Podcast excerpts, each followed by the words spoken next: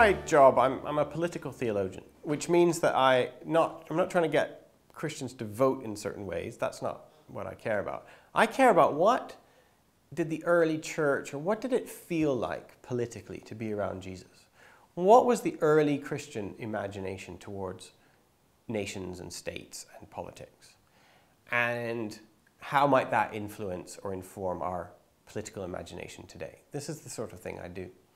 And one of the things that you need to start looking at then, if you're interested in Christian politics, is to go back to the earliest documents of the Christian church, which of course is the New Testament.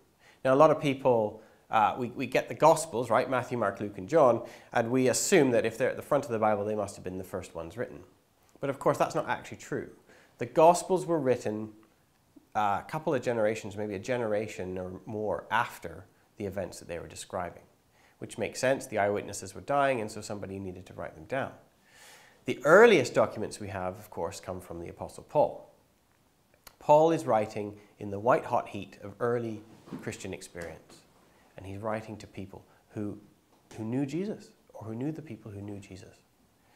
And so, if you really want to find some early documents, you go to Paul. And then in Paul, for instance, there's a book called Philippians. And in Philippians, Paul is writing uh, to an early church. And in Philippians 2, there is a little thing called the Christ hymn or the kenotic hymn. And if you read your Bible, you'll notice that often it breaks off into Jesus did not consider equality with God something to be grasped right? Uh, but he made himself nothing, taking the form of a servant. And that's a little hymn. Very interestingly, Paul didn't write that hymn. Almost certainly, he is quoting somebody else into his early letter. That little hymn is arguably one of the oldest Christian witnesses we have to what it felt like to be around Jesus. It predates even Paul, and Paul is the earliest Christian writer that we know of. So if you want to look at what did it feel like to be around Jesus politically, this is a pretty good tool to have. And one of the things you notice if you put on your politics lenses is that that hymn in Philippians 2 uses a lot of political language. So, for instance, Jesus did not consider equality with God something to be grasped. The phrase equality with God, isa theo, we now think, perhaps 2,000 years later, we think that this is some sort of description of what it was like for the divine, omnipotent God to become a human being. And that's what this is about. We miss, however, what it feels like to hear isa theo.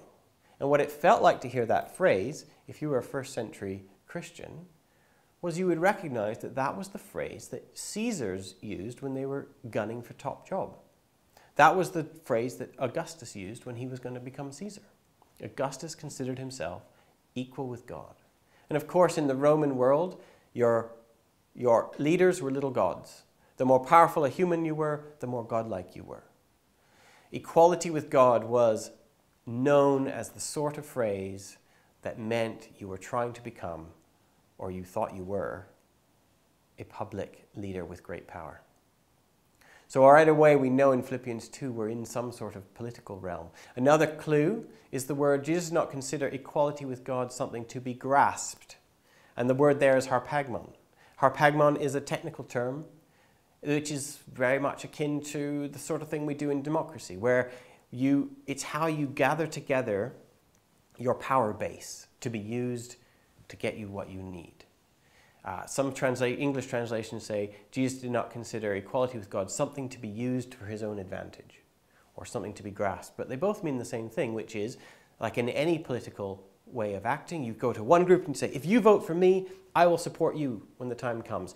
Are you on my side? Are you on my side? You gather together your power base.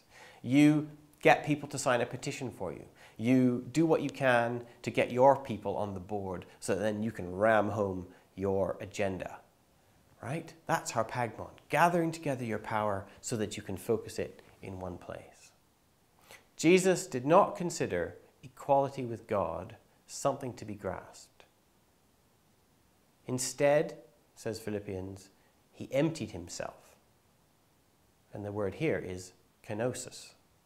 And kenosis, again, is a phrase which perhaps we now think of as emptying yourself as he became like a doormat, we become like a, You empty yourself of all identity and of all power, and you just become something who anybody can use, wishy washy. You can do, people can use you as you like.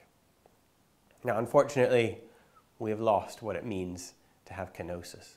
Kenosis is not a disempowering word. It is, in fact, strangely, oddly empowering. When you practice kenosis, you are not divesting yourself of all identity.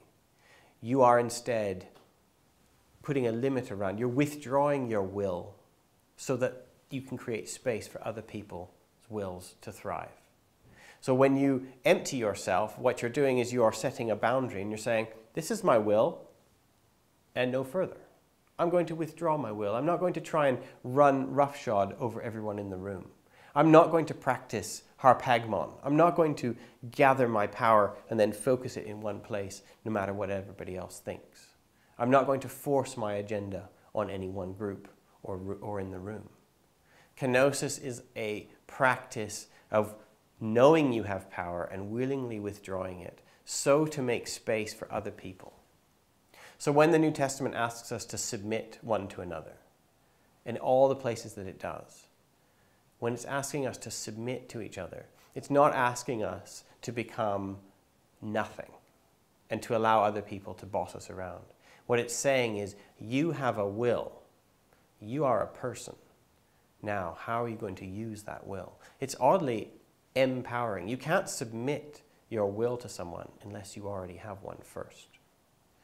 And so in the New Testament, the, the ethics of submission one to another, which of course has been abused in the modern age, but in the New Testament era, it was seen as a practice directly related to what it felt like to be around Jesus. A powerful public person who didn't use his power and his publicity to ram home his agenda, no matter what, but instead withdrew his will allowing space for others. And in that, says Philippians 2, Jesus was raised even higher than the status of equal with God. And he was, in fact, put on a pedestal underneath uh, his feet every power and principality. Jesus was put in an even higher place than Caesar as a result of his godlike use of power. So that's one of the ways that I, as a political theologian, am interested in awakening a Christian political imagination.